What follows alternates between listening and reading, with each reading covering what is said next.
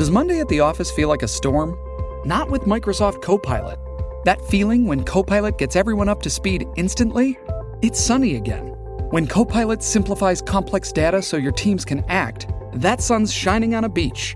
And when Copilot uncovers hidden insights, you're on that beach with your people and you find buried treasure. That's Microsoft Copilot. Learn more at Microsoft.com/slash AI for all.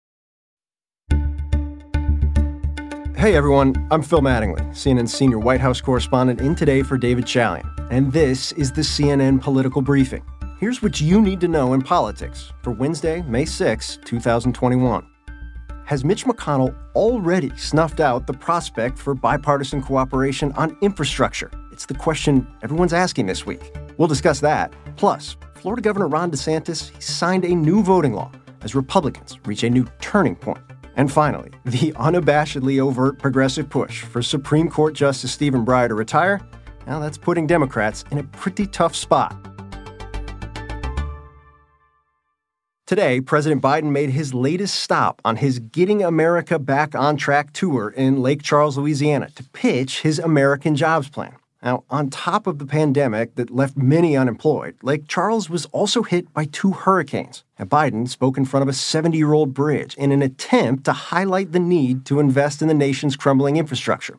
Biden went back to the well on an embrace he's highlighted repeatedly over the course of the last several days raising taxes, raising taxes on corporations, raising taxes on the wealthy. Money Biden says would open the door for large scale investments across the U.S. economy. Now, it's a push White House officials say is driven by what they view as a politically popular issue. Seriously, ask them. They will give you reams of polling proving just that point. But this is important. It's also Biden's personal insistence, I'm told, that he continue to talk about the tax increases publicly. That's not exactly a usual posture for members of either party, but it's one that underscores his belief, officials say, that he can win the fierce battle to come on that issue. Now, it's important to note that this all comes as just Wednesday. Senate Minority Leader Mitch McConnell, who is viscerally opposed to those tax increases, said this about Biden's priorities 100% of my focus is on stopping this new administration. Now, if that sounds familiar, well, you may be experiencing a flashback, I certainly was, to a little more than a decade ago when McConnell famously or infamously, depending on your party, declared, quote, our top political priority over the next two years should be to deny President Obama a second term. So, as moderate Democrats, moderate Republicans call for bipartisanship on this infrastructure package, and keep this in mind, a close McConnell ally, Senator Shelley Moore Capito, is literally in the midst of negotiations with the White House on that package. It seems clear the leader of Senate Republicans is not at all aligned with that message. So, it kind of begs the question will those folks in the Democratic Party, like West Virginia Senator Joe Manchin, Arizona Senator Kyrsten Sinema, see things any differently? So far, at least, Joe Manchin seems unfazed. So I still have confidence, and I have faith that we will come together. Uh, I don't know what his reasoning is for that, but I can assure you there are Republicans working with Democrats to want to make something happen. Now, here's what you need to watch. Next week, there are a few huge meetings at the White House, Democrats and Republicans. Whether or not there's a path forward, we may finally get some answers. Now, here's what else matters today. We seem to be at this inflection point in the Republican Party where the big lie is steadily enveloping all aspects of the GOP. Low taxes, less regulation? Nope. Social issues? Not really. Instead, the party's animating feature is election fraud that quite literally did not happen. Now, just today, Florida joined 47 states that have introduced restrictive voting rights laws. Now, keep this in mind. Florida Republicans have for years used unparalleled mail in voting programs to largely sweep the statewide elections. Yet, Florida Republican Governor Ron DeSantis signed into law this controversial voting bill that would require stricter voter ID requirements for voting by mail. It would create limits on who can pick up and return a voter's ballot, and it would ban private funding for elections. Now, the bill, in keeping with everything we've seen over the last several years, was signed in a Fox News exclusive event. That meant no access for any other press outlets. Now, these bills, like the one in Florida, are being introduced really on the basis of a lie by former President Trump that the 2020 election was illegitimate. And yes, if you're wondering, that's the very thing we spoke about yesterday, threatening to end GOP conference chair Liz Cheney's career. Uh, in an op ed in the Washington Post Wednesday, Cheney warned her party that this is a quote turning point at which the party must decide whether to quote choose truth and fidelity to the Constitution or bow down to Trump.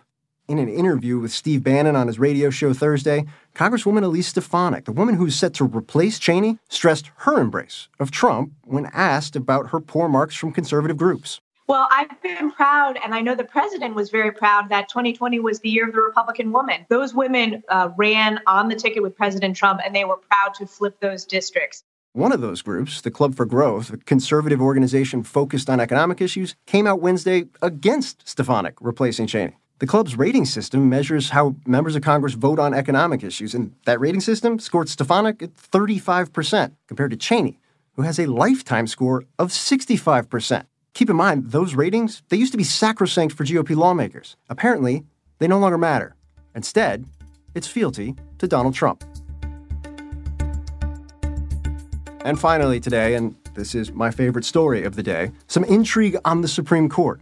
Senior Democrats are treading increasingly carefully around Justice Stephen Breyer these days, worried that a progressive push to get the 82 year old liberal to retire could actually backfire and dash their hopes of getting a young new liberal on the court in his place. The clock, it's ticking. The Senate could fall into Republican hands during midterm elections next year, or, frankly, at any moment. Two members of the Democratic majority are near or just over 80 years old and hail from a state where a Republican governor would name their replacement if they weren't able to serve. But Breyer, the senior liberal on the Supreme Court, he's keen on keeping the court free of political influence. So an open campaign to just squeeze him out it could actually have the opposite of the intended effect. Now, the fear, according to multiple Democrats we spoke to, is that a push like that could cause Breyer to actually dig in and decide to serve out beyond the 2022 midterms when control of the 50 50 Senate is once again at stake. But keep this in mind Justice Breyer just personally witnessed how the late Justice Ruth Bader Ginsburg struggled to keep her cancer at bay just long enough for a Democratic president to be elected to name her replacement. Ginsburg lost that battle just two months before the election, and that cleared the way for then President Donald Trump to fill her seat with the conservative Justice Amy Coney Barrett. Now, look, if you give Democrats on either side of Pennsylvania Avenue truth serum, they'll tell you they want or even need Breyer to call it a career. But the caution you're seeing right now, it, it underscores the stakes here. Democrats can't push too hard, but there is a palpable fear of what happens if they don't. And that's it for today's political briefing. Thanks so much for listening. And please take a moment to listen and follow wherever you get your podcasts. Don't worry, we'll talk to you again tomorrow.